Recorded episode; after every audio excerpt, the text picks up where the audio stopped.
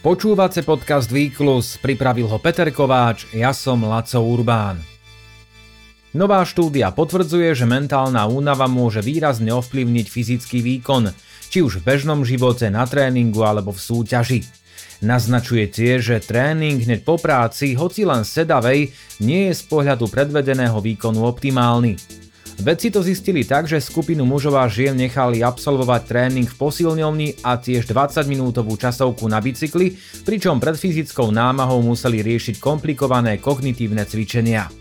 Zaujímavým zistením bolo, že vyššia aktivita mozgu fyzický výkon neovplyvnila priamo, výrazne sa však zmenilo pocitové vnímanie vynaloženého úsilia, čo sa negatívne prejavilo v neskoršej fáze cvičenia. Odborníci preto apelujú na trénerov a športovcov, aby otázku mentálnej únavy nepodceňovali. Dôrazne tiež upozorňujú na tzv. screen time, teda čas strávený pred obrazovkou počítača, smartfónu či tabletu. Podľa expertov je však dobrou správou, že stav vysokého mentálneho vyčerpania nemusí trvať dlho. Odbúrať ho môžu aj jednoduché cvičenia či krátky oddych. Pokročilejším metódam patrí špeciálna mind dieta či kognitívne cvičenia. Keď v predchádzajúcich rokoch pribúdalo viac sedavých zamestnaní, mnohí takto pracujúci sa mohli stretnúť s nepochopením od tých, ktorí pracujú manuálne. Nemôžeš byť predsa unavený, veď si celý deň iba sedel. Dnes už vieme, aká vyčerpávajúca dokáže byť duševná práca a nová štúdia potvrdzuje, že sa môže premietnúť aj do športového výkonu. Ak preto máte v práci mentálne vyčerpávajúci deň a po obede strácate chuť cvičiť, prípadne máte pocit, že váš výkon na tréningu nebol optimálny, zrejme nejde len o prvoplánovú výhovorku. Nový výskum dokonca hovorí o zásadnom prepojení medzi mentálnym vyčerpaním a fyzickým výkonom. Skupina britských vedcov požiadala 16 mužov a žien, aby vyriešili zložité kognitívne úlohy a následne mali v posilňovni opakovať cviky s činkami a potom absolvovať 20-minútovú časovku na stacionárnom bicykli. Obe aktivity následne absolvovali aj bez toho, aby im predchádzali vedomostné úlohy. Kognitívne cvičenia trvali 90 minút a zahrňali napríklad prácu s písmenami na obrazovke, čo je pre mozog vyčerpávajúce.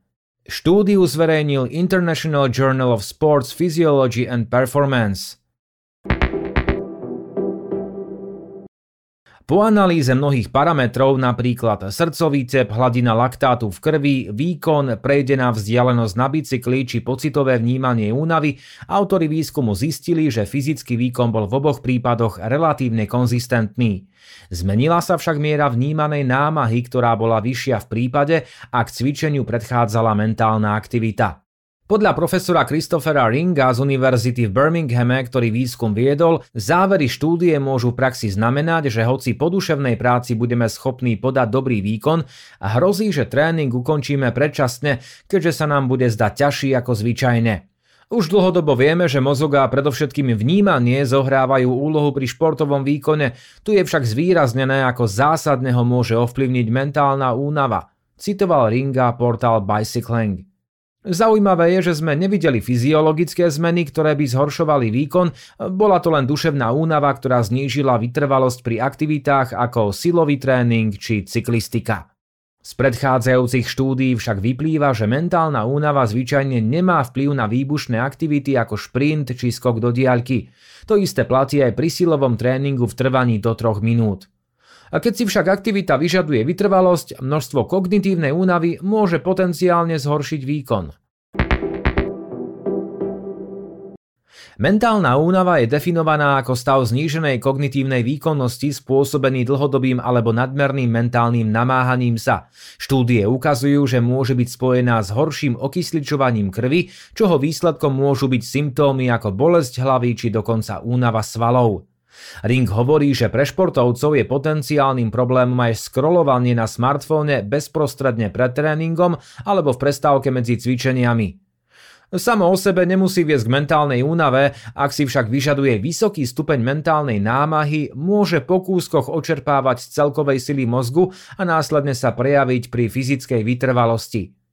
Podľa odborníkov by preto tréneri, športovci, ale aj ľudia, ktorým záleží na športovom výkone, mali venovať pozornosť duševnej únave a snažiť sa jej predchádzať.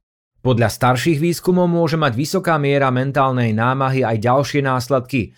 Bicycling píše o dominovom efekte, keď duševné vyčerpanie môže okrem horšieho športového výkonu viesť k ospalosti, problémom s koncentráciou, nižšej ostražitosti, neusporiadanému mysleniu, pomalým reakčným časom či k nižšej efektivite práce alebo k ďalším chybám pri plnení pracovných úloh. Štúdia z roku 2021 ukázala, že po náročnej duševnej aktivite mentálna únava pretrváva minimálne 20 minút, jej intenzita však postupne slabne. V súvislosti so športovým tréningom ide o užitočné zistenie. Niekedy môže byť prospešné len krátke čakanie, napríklad pol hodinu medzi mentálne náročnou prácou a tréningom, hovorí psychiatr Paul Nestad. Vybudovanie si niečo, čo by sme mohli nazvať ako čas na duševný oddych pred zmenou aktivity, môže mať väčší efekt, ako si myslíte. Pomôcť by mali často zdôrazňované pravidelné prestávky v práci, niekedy stačí oddych len na pár minút. Aj krátka pauza od kognitívne náročných úloh, navyše podporená pohybom, je pre mozog pozitívnym stimulom. Pozorný treba byť pri sledovaní signálov, ktoré avizujú, že pravidelne preťažujete svoju mentálnu kapacitu. Patrí k ním úzkosť, problémy so spánkom, ťažkosti so sústredením či častá rozrušenosť. Pomyselným výstražným prstom je podľa profesora Christophera Ringa to, keď sa rozčulujeme častejšie a nahneváme sa rýchlejšie ako zvyčajne. Okrem oddychu je pri pretrvávajúcich problémoch podľa odborníka na mieste aj zváženie pokročilejších metód posilnenia duševného zdravia. Patrí k ním napríklad tzv. mind dieta či tréning vytrvalosti mozgu. Mind dieta je dieta navrhnutá na zlepšenie zdravia mozgu a zníženie rizika vzniku neurodegeneratívnych ochorení, ako je napríklad Alzheimerová choroba. Takáto dieta zahrňa konzumáciu potravín bohatých na antioxidanty a protizápalové zložky, ako sú bobule, orechy, zelenina, ryby a olivový olej. Zároveň sa odporúča obmedzenie potravín s vysokým obsahom nasýtených tukov. Možný pozitívny účinok tejto diety na kognitívne a duševné zdravie naznačujú aj štúdie. Okrem špeciálnej diety patrí k pokročilým metódam aj tzv. tréningy vytrvalosti mozgu, Ide o program zameraný na zlepšenie kognitívnych funkcií. Podobne ako pri fyzickom tréningu je cieľom zlepšiť výkonnosť a vytrvalosť mozgu pomocou opakovaných cvičení. Patria k ním napríklad rôzne druhy pamäťových hier, rýchlostné cvičenia na rozoznávanie farieb a tvarov, opakovanie slov alebo matematických úloh, čítanie a podobne. Aj tu je pozitívny efekt potvrdený výskumom, pri realizácii tréningov sa odporúča konzultácia s odborníkom. A teraz správy týždňa. Beh na 3000 metrov mužov patril k najkvalitnejším disciplínam úvodného podujatia Atletickej diamantovej ligy v katarskej Dauhe. Vyhral ho etiópčan Lamecha Girma a časom 7 minút 26,18 sekundy sa v historických tabuľkách zaradil na 8. miesto. Najkračšie šprinty vyhrali Američania – už je na 100 metrov zvíťazila Shakari Richardsonová za 10.76, u mužov na 200 metrov Fred Curley za 19.92. Nedeľný praský maratón vyhrali Kenian Alexander Mutiso a etiópčanka Vokneš Edesaová.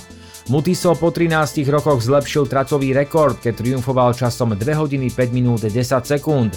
Zo Slovákov bol v Prahe najrýchlejší Radovan Vilk, maratón zvládol za 2 hodiny 40 minút a 43 sekúnd.